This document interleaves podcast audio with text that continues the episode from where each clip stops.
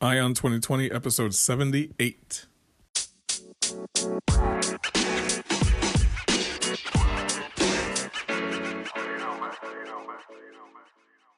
Have 2020 Vision with Ion 2020, the podcast that brings you all the news and events in the lead up to the next presidential election. I am Ray Eaton, and I will keep you up to date as we approach November 2020 with a libertarian perspective of all the candidates and their policies, along with the news. Thank you for tuning in. Now let's clear our vision.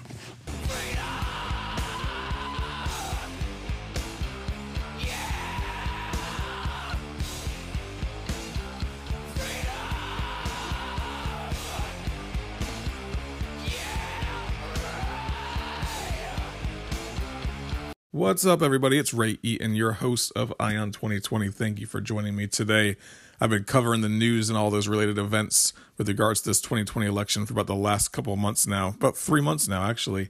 And I appreciate you joining me. I was out all last week doing a cruise that I went on with my family, so appreciate you sticking by me for the last week or so, while I put out a bunch of episodes that were just pre-recorded. Hopefully I gave you some good information as well. One of my favorite ones was when I did that town hall of Howard Schultz. Thought that was a pretty fun episode. I got to pull out a bunch of clips and stuff from his town hall and just did a little bit of critique on him. So I liked that one. There was a few other ones as well. I did one on my the reason why I'm doing this show, and a bunch of other episodes. Oh, one on democratic socialism as well. So if you want to go back and check out episode 77 and the four previous to that, you can go ahead and check those out as well, because those were just some pre-recorded shows that I did while I was on the cruise. But now I'm all rested up and I'm back and ready to bring you guys some of the news and information that's going on with regards to this 2020 election. A lot of things have changed. I can't even say that. Not much has changed since I left. And, you go away for a week, and if you watch the news on Friday and Saturday before you leave for a cruise, you think the entire world's going to blow up by the time you're done, right? By the time you get back, you're going to be like, oh my God, everything's changed. The world's coming to an end. And, the world's still here. Stock market's still, right around 26,000 with the Dow Jones. Debt still went up. National debt still went up and still around $22 trillion. 401k is still doing okay. Things like that. There's not much has really changed or anything like that. The world's not falling apart overall in my world anyway. But, there's some things that have happened, and it's really, really scary things that are going on overseas right now. I literally did not get to watch the news the entire time I was gone, which was crazy. And I don't usually watch a lot of the news anyway, but I read a lot of the news, and I keep an eye on what's going on. But I intentionally did not get the internet while I was on this cruise, and the reason why is because I just wanted to clear my mind, focus in on my family, spend that time with my two kids and my wife, see some cool islands and do some fun stuff. And if you've never been on a cruise, definitely worth checking out. They're very fun if you don't mind being around 4,000 other people, which that kind of drove me crazy. I enjoy talking with people, and I really enjoy being around people, and I really enjoy all that fun. But waiting in lines drives me absolutely bonkers. Can't stand that. And that was the one drag on the cruise. But the food was good. Entertainment was fun. All that stuff. Comedians were great. One guy from New York, I swear that he stole something from Dave Smith. Dave Smith has his own show, Part of the Problem.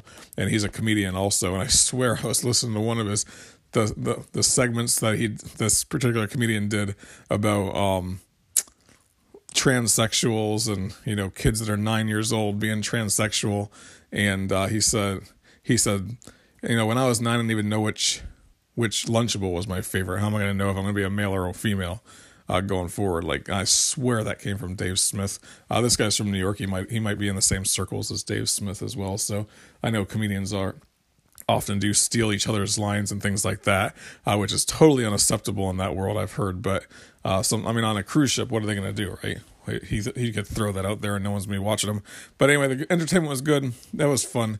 Now I'm back, though, and I'm glad to be back. I'm glad to be actually going back to work, and that's crazy that you'd think that, but I actually enjoy my job and I enjoy what I do, and I really enjoy bringing you guys this show as well. So that's really exciting to be back. But while I was gone, I noticed one thing is that Joe Biden is going to be announcing his candidacy on Wednesday this week. So in 2 days from now, he will be announcing his candidacy, and that'll throw up his webpage. He might be doing an exploratory committee right off the bat, or he might be jumping right into it. Who knows? But he is starting to lag in the polls slightly from what I've seen. There's one poll recently that came out. I believe it was on Friday it came out, showing that Bernie Sanders was ahead of Joe Biden overall in a national poll. Joe Biden's still leading Bernie Sanders in Iowa, but Bernie Sanders is cutting that lead. And Bernie Sanders has been campaigning for 2 months now, whereas Joe Biden hasn't been doing any campaigning. So you just wonder where he's at, and he needs to get himself into the race in order to shore up a lot of his support, get that money, get those donations.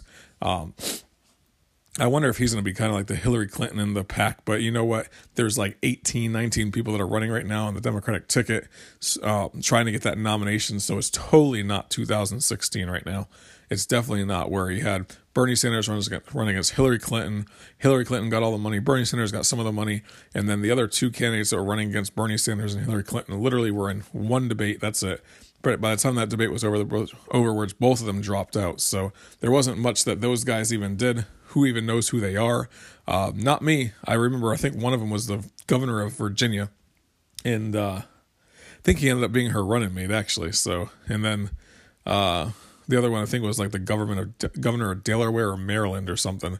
But neither of them, were able to do anything. But now we got 18 people running against, Bernie Sanders, basically, and Joe Biden. You got 16 other people running against those two, because those are the two that are the front runners. But when you look at the polls, Joe Biden is slowly getting overcome by Bernie Sanders. And then you got Pete Buttigieg, that Buttigieg. You say it, Buttigieg. That's how you pronounce it. I saw that on TV yesterday.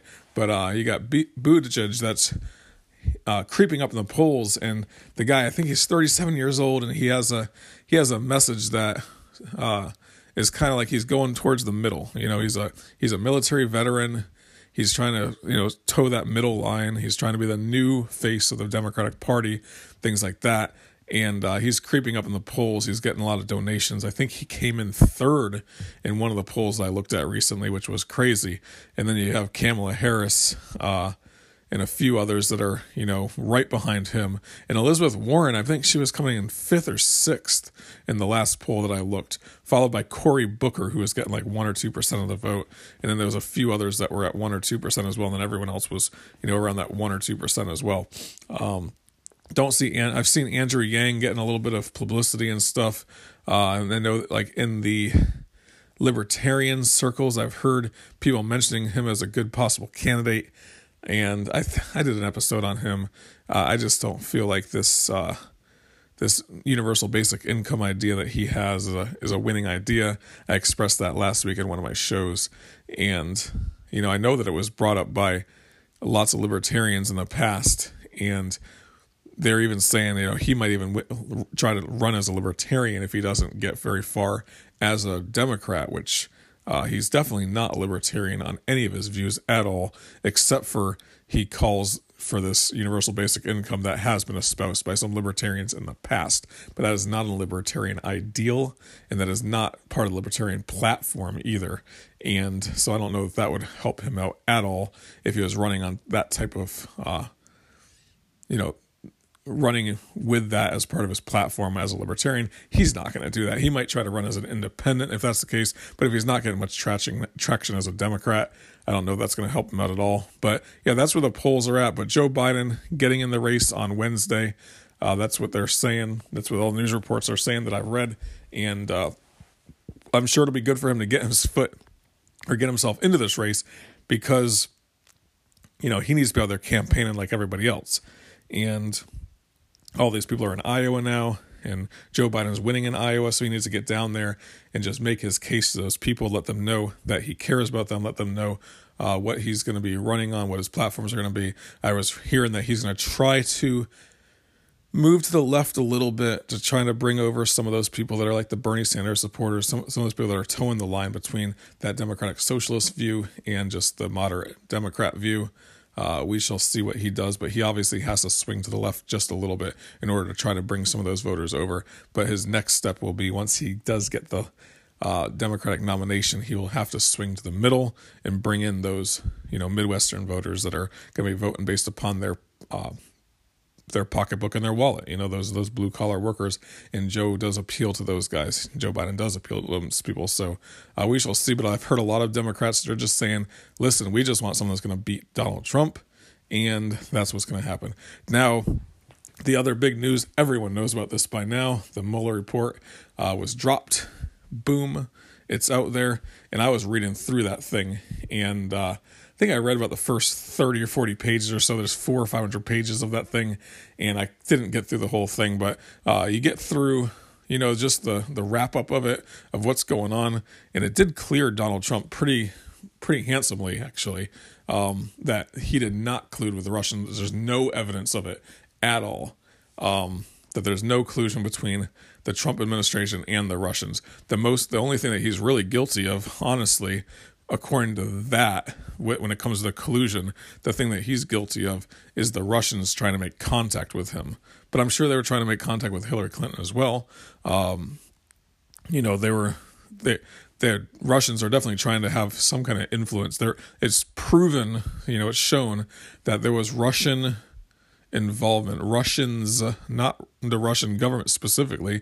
I don't think there's any link to or it didn't show specific links to Vladimir Putin by any means, but it did show links to a business out of St. Augustine, Russia, that I think it was the Internet Research Academy or something like that, and it was a business that was run by a businessman out of St. Petersburg that was set up in the United States, and they said a couple of dozen, or, you know, a little over a dozen people to put out, you know, fake news on the internet through Facebook, Twitter, and Instagram. That's what they were saying. And so a couple dozen people hired to put out fake news on Twitter, Instagram, and Facebook. They spent about $100,000 on Facebook ads. And that was the major collusion that was going on. Not the major collusion, sorry, the major thing that was going on with the Russian, some business person who may have or may not have had lunch with Vladimir Putin, or some pictures with Vladimir Putin in the past or something, right? And this person hired a dozen people or a couple dozen people or so and spent $100,000 on Facebook ads. That's what they're saying. And then also the Russian government supposedly was trying to make contact with Donald Trump and his candidacy. And this was all going on since about 2014. So this is way before Donald Trump was planning on running for president. So I think they would have done the same thing to whoever their front runner was. Whoever the Republicans chose as their front runner, they would have tried to get in contact with them. Now, Donald Trump did retweet some of those fake news propaganda pieces that were being published on Facebook. I guess Donald Trump did retweet one or two of those, and so did his campaign. And I guess he mentioned a rally that this particular organization put on in Florida. So there was a rally that happened in Florida that was put on by this organization that was for, you know, that was pro-Trump, and it brought a bunch of people in, and then Donald Trump made mention of it in a tweet as well. So that's what the report found. Now, the big news in the report, as you guys know, and I still hear people talking and referring to no collusion, but the press has moved on from collusion. So let's just get away from that subject altogether, right? The press has moved on from collusion completely. They're not talking about it whatsoever. What the press is now talking about is obstruction of justice. Did Donald Trump try to obstruct justice by telling people within his campaign, but also within his administration, to kind of, you know, get this thing quieted down, to stop this investigation? He threatened to fire Robert Mueller. He tried to get his people around him to not talk. He told them to lie, supposedly, or he may or may not have told them to lie. There's no conclusive evidence either way, it seems like, according to this report. But that is going to be the big conversation for the next 2 years, I guarantee it, is Donald Trump attempted to obstruct justice within this thing. He wasn't leaving himself open to questioning by the Mueller team that was doing the questioning. He put them off, I guess, for a year before he was even willing to answer questions, and he was only willing to answer questions that were written questions that he could write down. So obviously he had to have a team around him to make sure he didn't say anything. But and a lot of things that a lot of the questions that they answered were, I do not recall, things like that. So very legalese type of stuff that was going on. Was that obstruction? The obstruction of justice, was it? There's no conclusion that says that it is, but he also did say that he didn't feel like he had the legal precedent to go ahead and file charges against the sitting president. So I don't know. I mean, my feeling is most likely Donald Trump thinking that this is just a hoax, thinking that this is a lot of BS, probably very well toed the line on what he was saying to people. I mean, he's one of those people that speaks out of turn all the time. He's one of those people that speaks in public very openly. So maybe he said things that were out of the ordinary that a president usually wouldn't say, and maybe he did toe that line and maybe step over it a few times. But we shall see. I'm sure the Democrats on their side are going to beat the pants off of this guy over this thing and will not drop it. The press, if you watch MSNBC, I mean, I think they had like 2 or 3 hours the other night of just news on this whole Mueller report, and they're just going over it, and it's just been nonstop. So we'll see. And Fox News, they're defending the guy, of course. That's very predictable as well. So I think Mitt Romney came out against Donald Trump on this thing and said that he shouldn't be lying and he shouldn't be doing this and he shouldn't be doing that. And then Donald Trump came back and hit him hard and said, you lost in 2012, so you might as well be quiet. Absolutely hilarious that he does those things. I always think it's very funny the way that Donald Trump handles these things. It's at least entertaining if you don't like the guy. I don't necessarily like the guy, but I think it's entertaining to watch. So that's fun. It sort of, in a way, makes a mockery out of the country that we live in sometimes when all this stuff is happening and the way that he responds to it. But you know what? I love the people in this place, the country that we live in. The federal government is obviously our enemy in a lot of ways, taking our freedoms from us and taxing us and confiscating our wealth and confiscating our livelihood, trying to enslave our children in some ways. And to me, that is something that I enjoy watching, the circus act that's going on, because it breathes illegitimacy. It just shows people that, you know, what's going on up there is just completely illegitimate, that there is no, you know, there's no good guys and bad guys up there. They're all bad guys. And we know that for a fact. One thing that happened while I was gone as well that passed me by is tax day.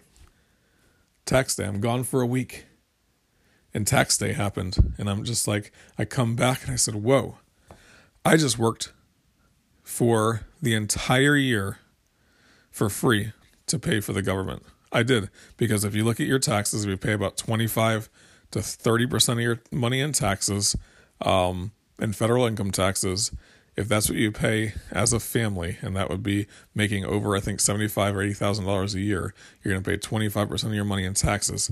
Don't quote me on that, because I'm not sure. But let's say you make, as a family, $100,000 a year in tax, $100,000 a year, $25,000 is going to go to your government. So you basically just worked for, you know, from January, February, March, and part of April to pay for your federal government. And so, if you ask me, that first part of the year, you were essentially, I hate to say it, if you're working for free for somebody else, that all that you get goes to somebody else.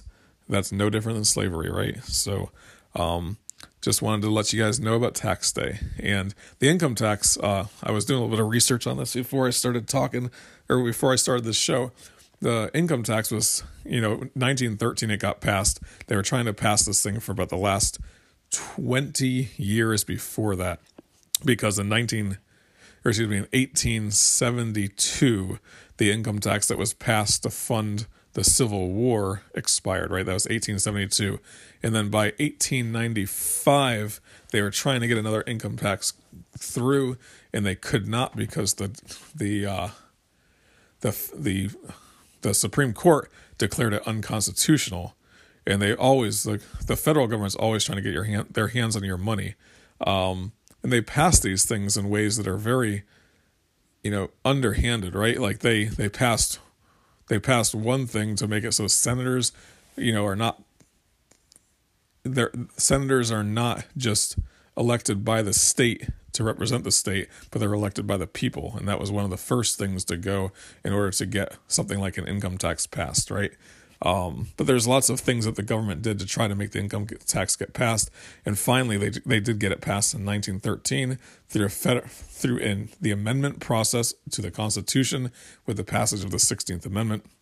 And there's a lot of people that call for the 16th Amendment to be abolished, and the reason why is because initially in the Constitution it said that the federal government could not individually tax people, that it had to be done through the states, right? So the states can tax people, and then they can send that money to the federal government. But now the federal government can officially tax you and me individually, and they have all the power in the world to do that. And it's all, that's slowly trickling away your rights. That's your liberty that's being trampled on, and they had to pass an amendment to make that happen, and they did. And the way that they did that was to promise people that the tax would only be around 1% for the normal person. I think it was people that were under $600 per year. Might have been a little more than that. So around, under $600 per year, they're going to pay 1% of their income in taxes, and that's $6. And then you're going to pay for the people that are, making a little bit more than that. I think the tax would be like maybe 1 or 2%. But I think the top tax bracket when they passed their income tax in 2013 was around 5%. But from what I've heard and from what I've read, they were saying that within 5 years of it being taxed, so 1918, within 5 years, they had gotten that tax up to 5% on the individual, no, it was 7%, 7%. So they had raised it by 6% on individuals making $600 per year or less. So that just blows my mind. But all it is, what politicians do and what the federal government does is they try to get their foot in the door, and then they jam it open, and then they're fully in, confiscating all of your liberty and your freedom. So what you should do is keep in mind, from a libertarian perspective, we believe that taxation is theft, right? But if you're not a libertarian, you should keep in mind that when the federal government says it's going to do something, they're just trying to get their foot in the door so they could pound that door wide open. And for example, a carbon tax, if you allow the federal government to do a carbon tax, you're going to be looking at, we're just going to do a small, tiny tax right off the bat, but it's a revenue source, and it's a revenue source that the politicians are going to try to exploit, because they're always trying to get their grubby hands on more of your money. And they're going to try to get their grubby hands on the business money. They're going to try to get their hands on your money. And that's what they did with the income tax. 1% was the initial tax. So $600, I believe, back then was around making $10,000 a year, right? So $10,000 a year, let's use today's numbers. $10,000 a year, you're going to pay 1% to the federal government. Nowadays, you pay zero on anything under $22,000 for a family. I think it's $15,000 for us, or for $15,000 for an individual and $22,000 for a family. So you pay zero on that. But then when it goes up from there, you're going to pay 10% up to $40,000 or so. And then it goes up to 15%, 25%. I think the highest tax bracket is 33% right now. So they're slowly able to get more and more of your money, and more of the revenue that comes from the government is through the income tax nowadays, and that's never going to go away. But that's just the way that the federal government works. They always are trying to get more of that tax money, and that's what politicians do. They try to get their foot in the door with one thing that sounds great, and then they barge right in and they confiscate your liberty from you.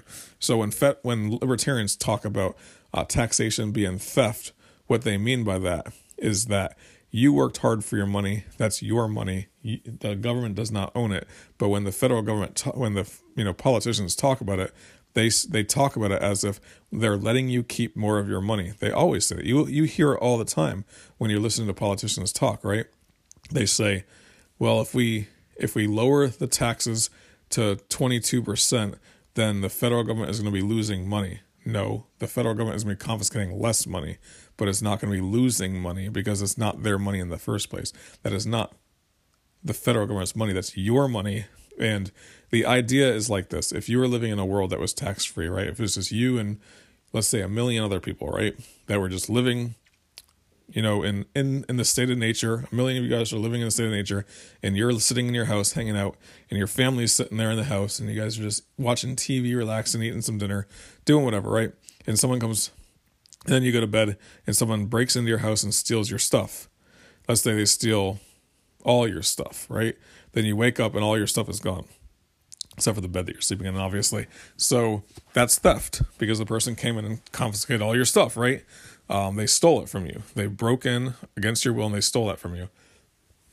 But what if the person comes in and only steals 10% of your stuff? Is that okay? No, you're still going to call a police officer and say, hey man, someone broke into my house and stole my stuff, right? That's your stuff. Well, what if that person comes and breaks into your house and then leaves a note and says, hey, listen, man, I just stole 10% of your stuff. You didn't need it anyway. Don't worry. But I'm going to take 10%. I'm going to keep 1 or 2% for myself, but I'm going to give the other 8% of what I stole, you know, the other 8% of your stuff to the poor. I'm going to hand it out and distribute it to the poor. Does that make it all right? No, of course not. We'd still call the police and say, hey man, this person, you know, broke into my house and stole my stuff. Here's the letter that he gave, but the police officer is still going to say, hey, well, it's still stealing. But what if he comes and he knocks on your door and puts a gun up and says, give me 10% of your stuff because I'm going to go ahead and give, you know, after I take a little bit for myself, I'm going to give most of that money to the poor. I'm going to go help people out with it. And you obviously don't want to get shot in the head, right? So you're going to walk in, give him 10% of your income, and he's going to walk away. That's still theft. No matter what, there's no way that you would still not consider that theft. You would still call the police and say, hey, someone put a gun to my head and told me they need to give me their stuff, right? But if you go one step further and he says, all right, well, he comes up and he has a friend with him and he says to the friend, hey, I need you to tell him to give me this stuff or else I'm going to come in there and take his stuff.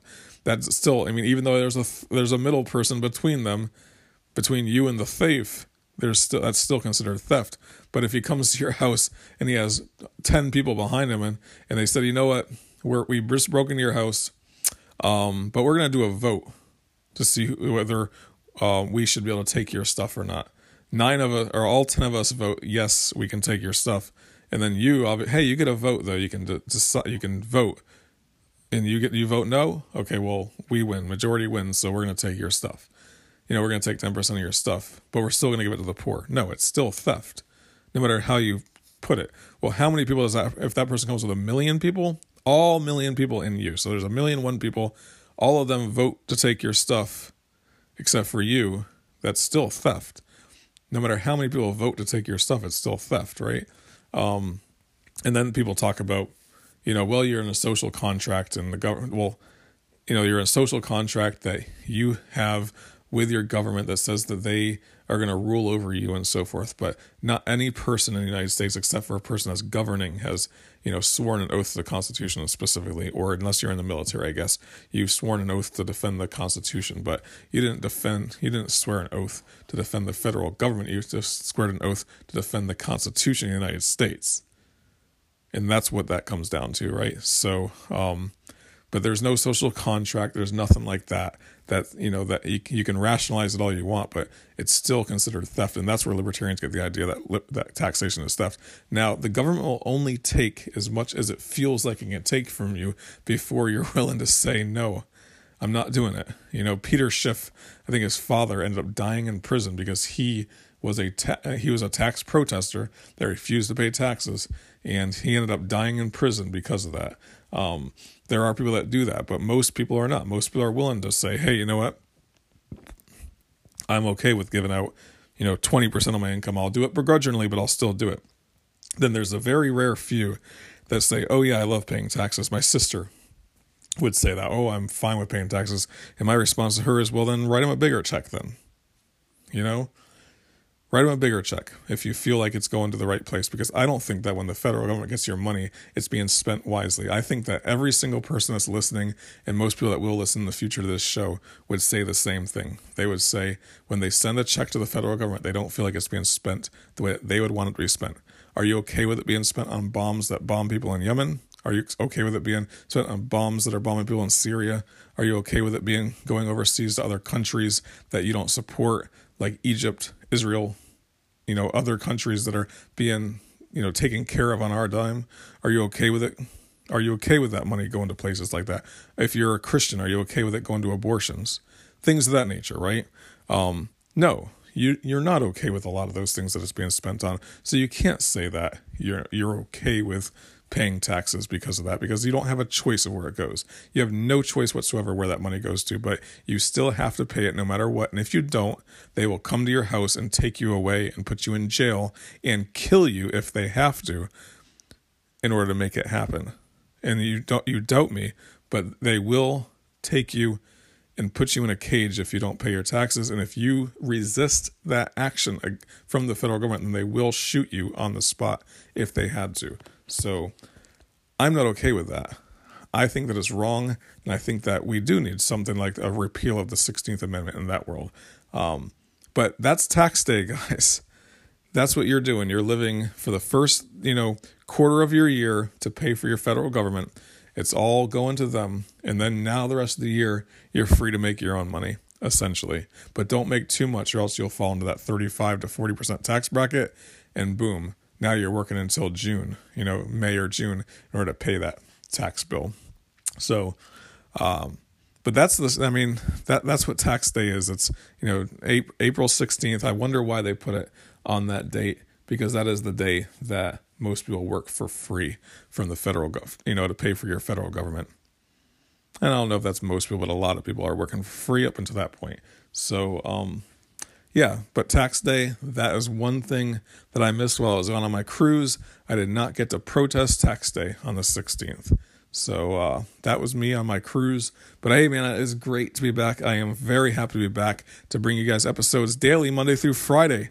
You can go ahead and follow me at my website. You can follow me on Facebook. You can follow me on Twitter, and all of those if you type in Eye on the Empire, or if you go to the website eyeontheempire.com, you should be able to find me, right? And if you would like to go ahead and subscribe to this show, I'd appreciate you doing that as well. Share it with your friends. If you're listening right now, go ahead and share it with your friends as well, because they need to hear this message. It's a libertarian message focused on the election, but I think I'm going to start going into some more ideas as well outside of the election on occasion as well, doing these little Eye on the Empire pieces as well, these things that are focused on foreign policy. We'll see. I'm taking this show in different directions, but I definitely want to bring you guys all that news and the related events as well, because that's what I started doing, and that's what I'm enjoying doing. But share this show with your friends, share the podcast with your friends, and then go ahead and subscribe and give me a 5-star rating and review if you can, and then come back tomorrow to listen again. All right. So I appreciate you. And hopefully today I helped you have clear vision for the 2020 election.